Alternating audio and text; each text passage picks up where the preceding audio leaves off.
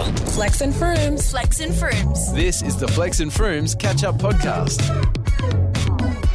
Julia Fox is the main event of this podcast. Are celebrities just like us? Yes or no? You'll find out. This is a very, very short opening because we've got to get through the content. Anyway, let's go. Cater. Flex and Frooms. You're listening to Flex and Frooms. What the frick? Question for you, Frumi. Does it make you feel good to feel like celebrities are just like you? No. Why not? Um, I don't know. I don't really get much out of it. I think of them, yeah. I've never really thought about that. Never. I have too much of an individuality complex to think that me thinking about them would do anything for me. Yeah, I feel you. I feel you. Julia Fox, Kanye West's ex girlfriend, who knows what that relationship was, um, has been really active on TikTok. She's one of the very few celebrities who Gen Z has managed to um, allow to stay on the platform. Her and Lizzo, I guess. And she did an impromptu apartment tour um, where she was just like, you know what, look, like, here's a bit of context for how I live, so you can stop saying things like, I'm a millionaire. I think it came off the back of somebody asking if her net worth that comes up when she's Googled is accurate. She kind of dodged the question, was like really vague and evaded, and was like, look at how I live. Like, clearly, I'm not making heaps of money. So she pans across her apartment in New York, which is what I would describe as extremely regular for somebody who is not a celebrity. Can I see it? A giggly. And so I'm gonna give you guys an apartment tour. Have you seen? I know I'm gonna get roasted and whatever, but hopefully You can both maybe see someone that. can watch this and be like, okay, well maybe I'm not doing so bad. um, so we can start in my bedroom, which is the living room. So yeah, I put my bed here in the living room so I could turn my bedroom into a little playroom for Valentino. Um, I know I have that clothing rack there Her that I son. really need to get rid of, but anyway, yeah, this is Valentine where Valentino hangs out, and oh, this is my nostalgia mirror. Um, that's Valentino when he was born. That's my friend Harmony who passed away. That's my friend Jonna. Wow. passed Keep going. Area. Here. And this is my kitchen area. Don't judge me. I know. Oh, cotton candy machine. I know it's really messy. I also have shoe boxes in the kitchen, which is very common for New Yorkers. This is Valentino's room. Um, I put the most effort in this room, I think. I put a little loft, and I really wanted him to have a cute room. However, he does not hang out in here at all. So we've got the gist of that. Yes, we've I've all got the seen gist. that. Let me not interrupt your first impressions. I'd love to hear what you think. Wow. She lives like us. I've been to New York. Not York. like me. yeah, sorry. not like me. Remember us, us? She's one of us. I if I, I've stayed in New York in an apartment, and even that apartment was bigger, and I was on a 23 year old budget at the time, and it was cooler too. It was like what I imagined Julia Fox's house would be like. Yeah. Do we want the illusion to be shattered? Well, no, I don't. Yeah, I don't want the illusion to be shattered, but I do think it's helpful to balance the scales of the narrative. But unfortunately, I feel like, as with most things, the internet's taken it too far and has used the state of Julia's house as almost like a, a, a tool to create less distance between them and celebrity. People do this often on the internet, right? Like they get these really clear narratives of celebrities, their fame, their wealth, their like their distance from reality. Like they just they're, they're living like extreme circumstances, wearing these really ex- like expensive clothes, going to these really exclusive places, having these really exclusive experiences. People want to put that to the side and say because I found something that I can resonate with, they're just like us, which means I'm just like them. Mm. And it confuses the narrative because well, number one, it's not true. But what happens is that people now start to attribute certain qualities to people by virtue of things like this. So just before, let's say even six months ago, Julia Fox is this like prissy valley girl who's dating like the biggest rapper in the world and you know it's probably an agreement. He's probably paying her and oh my goodness she's at every fashion show and she was in uncut gems and she's having this huge come up. Like she is a celebrity. She was famous at that point right? We don't know anything about her wealth but we know that she's a celebrity her and Kanye break up, but she's still invited to shows, which means she's still allowed to maintain celebrity status. We're still memeing her, we're still acknowledging her. She's still a celebrity, and therefore we assumed she must be rich, she must be well off. We don't know her financial status, but we do know she's a celebrity. Then she comes out and says, Well, I made like minimum wage for Uncut Gems, right? Like it was like award rate or whatever. Everyone's like, mm, I don't know, it won awards and it was a big movie and Adam Sandler, still a celebrity, right? And then you get to her house and you say, well, because she's made this choice to live in a way that mirrors how regular people live, therefore, regular person. It starts to like fragment this idea of what we think celebrity is. Like, what did you think it was? How do you view, like, because with most celebrities, you never see the behind the scenes. You're never going to see the exact condition they're living in, their exact bank balance, but you allow these like symbols to create a really clear narrative for you. Up until you saw her house, you swear up and down, that's a celebrity. And now you're not so sure. Yeah. Interesting. She's just like us. Why? What is it about her living like that that makes you now also similar? And what is it about like this acquisition of celebrity which makes you think they're so far different from mm, you? Mm. Well, it's a classic like, would you rather be rich or would you rather be famous? Mm-hmm. I think being famous and not being rich would be difficult. Yeah. Or, you know, like, it's hard. Like, that's why she did it. It's hard that people assume you live a certain way when you don't actually get the benefits of it and people just judge you mm. that you would get all these perks and whatnot. And it's true, so much, so much acting and those kind of like creative roles don't pay anything. But our idea of how much they pay, or so many people's idea of what they pay, is totally like the way celebrities make money is endorsements, fam. Yeah. Or if you're a Cate Blanchett and you're getting X amount of millions for a. That's very specific. I was just thinking about her. yeah. but also just like I love I don't love, but I think it's interesting how she prefaced it with like you guys are going to make fun of me. You know, and New Yorkers do this all the time and it's not just it's not just me, like everybody's like this. It's you see almost like the push and pull between her wanting to maintain like I'm regular and I, I was just thrust into celebrity and I'm right here versus like I'm not regular. I'm a star. You know, I'm, mm. I'm a star. It's hard to do both. It really is. I think it's going to be really challenging for celebrities now and in the future to keep trying to teeter between that line of like I'm exactly like you versus I'm different because mm. either way it's going to bite you. There's a reason why up until this point celebrity has been meticulously crafted. Because like if you confuse the narrative, you make it difficult for yourself. This doesn't make her any more likable in a way that's going to get her a job or like get her fans that are going to help her bolster her career. reckon? It's good for chatter. You don't reckon it's gonna could bolster? Not in a not in a significant way. You know what bolsters a career? Winning an award, a Grammy. That bolsters a career. This is good for fanfare, for that really cheap fanfare that is going to leave as quickly as it came. Wow. I mean, they're already turning on her on TikTok anyway. She's getting cancelled as we speak. She said something about something mascara. I don't know. I'm not oh across it. my god. It is what it is. Love chatting to you. See ya. This is Flex and Frooms on Cater. the other day, I was talking to my friend about wisdom teeth. Mm-hmm. I said how I've got one growing out the back that started growing probably two years ago. And she's like, Oh, does it hurt? And I go, Nah, it doesn't hurt at all. And she said, You know what that means? That means you're less evolved. and I thought, That doesn't make sense, love. Turns out, only our early ancestors needed wisdom teeth. So originally we needed it to chew through things better because obviously we were eating sinewy muscles and meat. Don't get your phone. Don't triple I'm check. looking, no, I'm looking with my lip balm. Oh. Please. Getting your Don't triple out. check. The Karen came out. Put your phone. So apparently, because anything. Because early humans needed to chew coarse, hearty foods that required a broader jaw. Wisdom teeth grew in to make them more to give them more chewing power for this purpose. Because the jaw was wider, the wisdom teeth were also able to grow in with no difficulties. So, if your wisdom teeth grow out and you're not in pain, you're less evolved. I'm trying to Welcome to understand the phrase less evolved. Like, does that mean within your family bloodline, like you're closer to the Neanderthals than I am?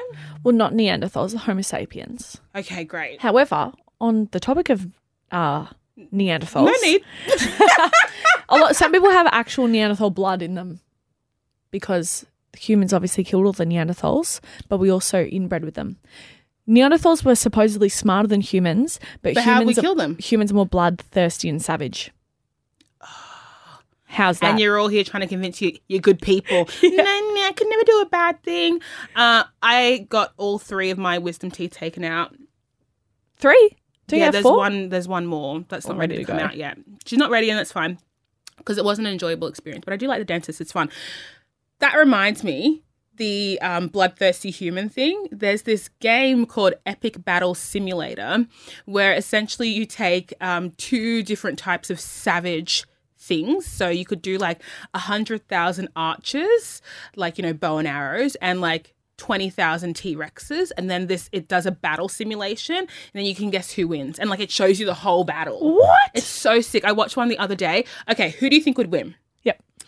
Um 20,000 werewolves versus 100,000 Roman soldiers.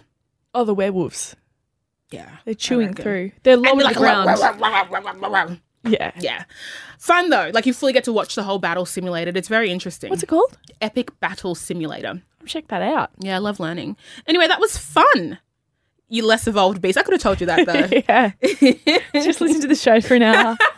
Flex and Frooms. Flex and Frooms. Cater. Never miss a beat. Flexi, I have started detailing my dreams whenever I wake up. nice. As we know on the Flex and Froom show, I don't like talking about dreams because I think they're boring. Like, you ever get someone tell you about your dream? I think if you hear about someone's dream and it's boring, they're just a bad storyteller. Oh, that's a good point. That's okay.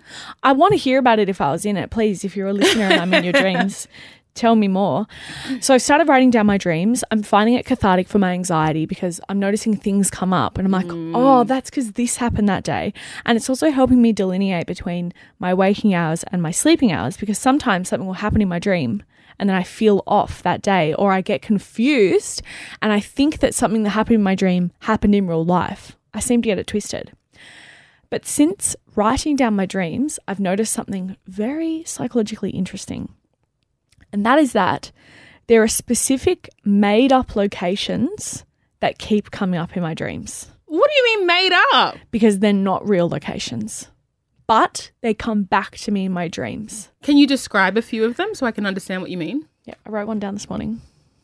Because the reason why I say, how do you know they're made up, is because you know how there are theories that your dreams are just a catalogue of all the data that your subconscious mind has seen, smelt, tasted, heard, and logged because your subconscious mind never forgets anything. It has no agenda, it just stores it all.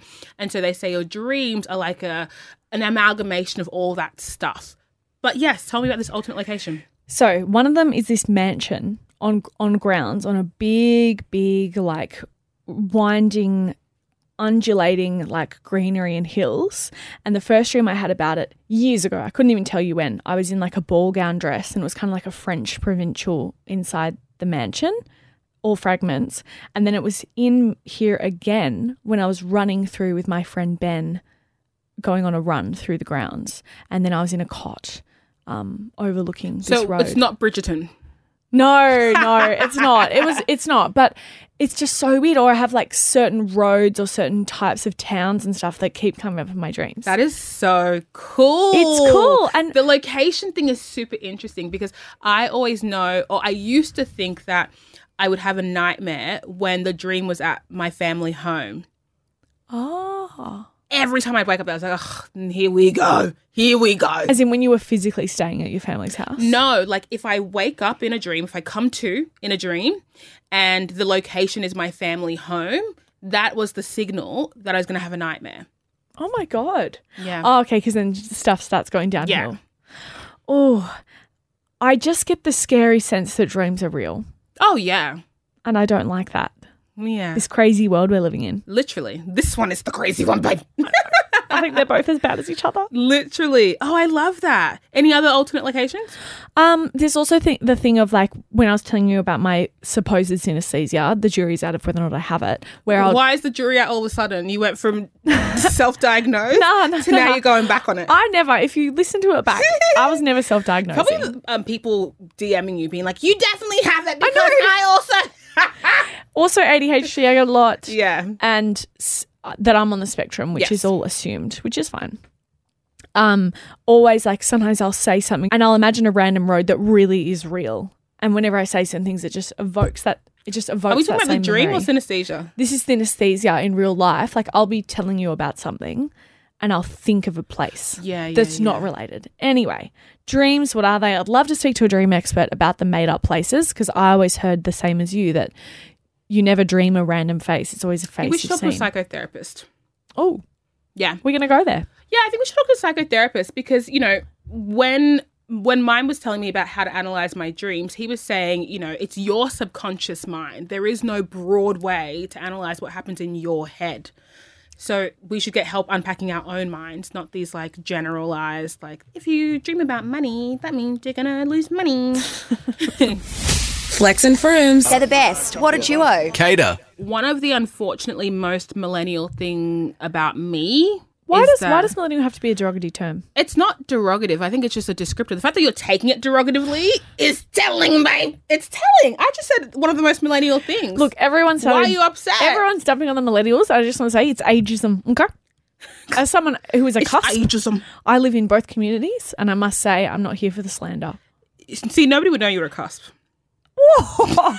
Because I'm a boomer. Place, place. What was before the boomer?